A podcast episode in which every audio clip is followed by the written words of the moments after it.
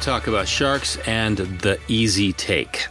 This is not kind of this is not easy to talk about today because I'm going to be a little disruptive. Actually, I'm going to be quite a bit disruptive. The world in which we live teaches us to live as sharks. Sharks smell blood in the water. Blood means protein is available. Blood means there's an easy take. Vultures live off of roadkill. Maggots feed on dead flesh. To the rat or hyena mind, this means there's an easy take out there. Are you an easy take? I have a close friend who is a general contractor. I am a general contractor. That's what I do during the day. He is currently in a legal battle with a shark who hired him to do a lot of work on his housing project. Payments came in until a few months later, and then payments suddenly stopped. Within a 30 day period, work was done on several homes with no payment. My friend had to shut down his work, and this is where things went ugly. A court battle surfaced. So far, the shark has won on the smallest technicality, a simple misspelling in a few documents. And the judge removed all lien rights from my friend's business, which included costs in both labor and materials for concrete, framing, stucco, and landscaping. In total, he has lost nearly $350,000. And that's just the beginning. By the end of the year, it will be close to about a million dollars with legal fees. Sharks swarm the waters, and the system protects them because they feed those at the top of the food chain, but at the cost of those who labor at the bottom. The legal system is at the top of the food chain, and it is especially true for construction. I spoke with my uncle recently, who is in the trades, and he said something interesting, and I really never admitted to this until recently that the construction industry is designed for someone to take a loss. At some point during the construction of a home or a project of some sort, someone will take a hit because there is always someone out there for an easy take, and the legal system protects those out for the take. I have seen dozens of friends and family members get taken because another uses the legal system for legal theft. Now I'm going to say something that may frustrate many. Sorry, I, I just can't help myself. So here I go. If there's one thing we can do to make the world a better place, which is really what the genuine optimist is all about, we should abolish judges entirely and create a simple eight person jury for all civilian issues in excess of $5,000. We could have greater voice and more involvement, a genuine judgment of our peers, and the corruption would be almost fruitless. Right now, sharks use the legal system, which is driven by precedents, statutes, and protection racketeering to keep the sharks alive, to keep them fed. All you have to do is learn how to move the court to act, and the judge is forced to decide accordingly, even if it is unethical and illogical and basically wrong. A judge is moved to act according to what is on the books, according to statutes, precedents, and court procedure. Little technicalities have greater weight than the common sense of right and wrong.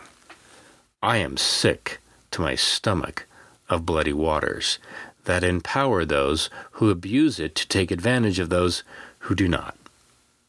I know of a popular conservative media website in Austin, Texas, that was recently forced to be shut down by a judge in California. Think about that. A judge in one state telling a media operation in another state to shut down. The judge has a history of making unilateral base unilateral calls based on what others demand from court filings. If I mention her name, I could get in trouble. If I mention the conservative media site, I could be censored. Again, the judicial system, as it now operates, is at the top of the food chain. Most of us could cite at least one experience in our lives, or one story, where a single judge made a truly bad call. If the nine member United States Supreme Court can easily split on decisions with five against a decision and four in favor, then what makes us think that a single judge can make legal, ethical, and rational decisions at least 75% of the time? The truth is they can't.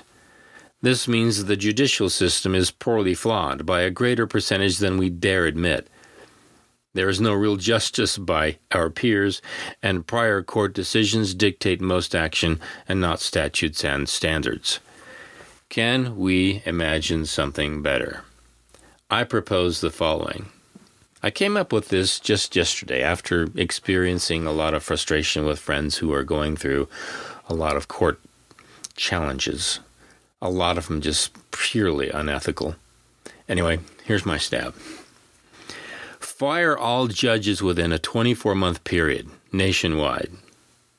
For now, let's just fire all judges who rule between citizens and not judges who rule between the state and the citizens. Let that state and the federal government still have their judges. But between um, uh, citizen to citizen, let's just fire all the judges. Replace these judges with, you mean those judges over civil disputes, with nine member justice juries selected locally at random. Require all justice juries to make their decisions by unanimous consent for most rulings, all nine, and by a supermajority, at least seven, for other rulings. Citizens serve on justice juries in the same way they serve regular jury duty today. We can appoint a simple court foreman or manager to handle the mundane management of the court and to assist the justice jury with proper procedure and to prompt them of decisions to be made. You can even use judges for this and call them court managers, but do not let them decide for the court. Appeals can work the same way as they've always worked, from one court to a higher court. A one to three day training would precede all justice jury duty service.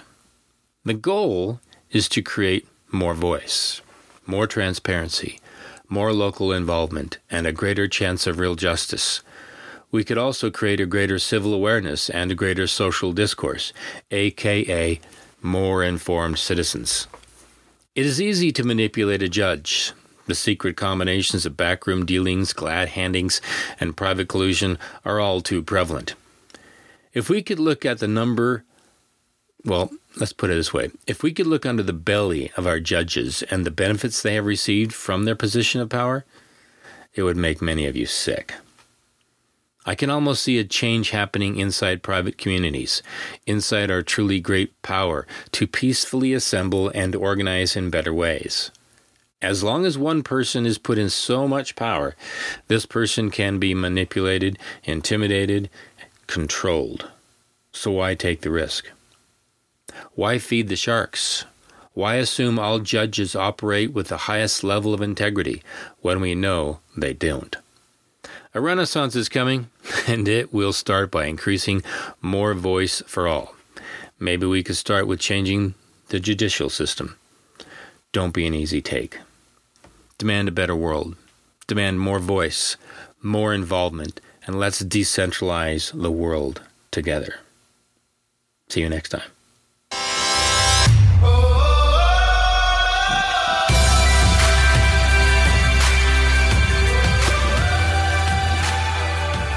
Can find The Genuine Optimist at genuineoptimist.com. Please subscribe and get notified.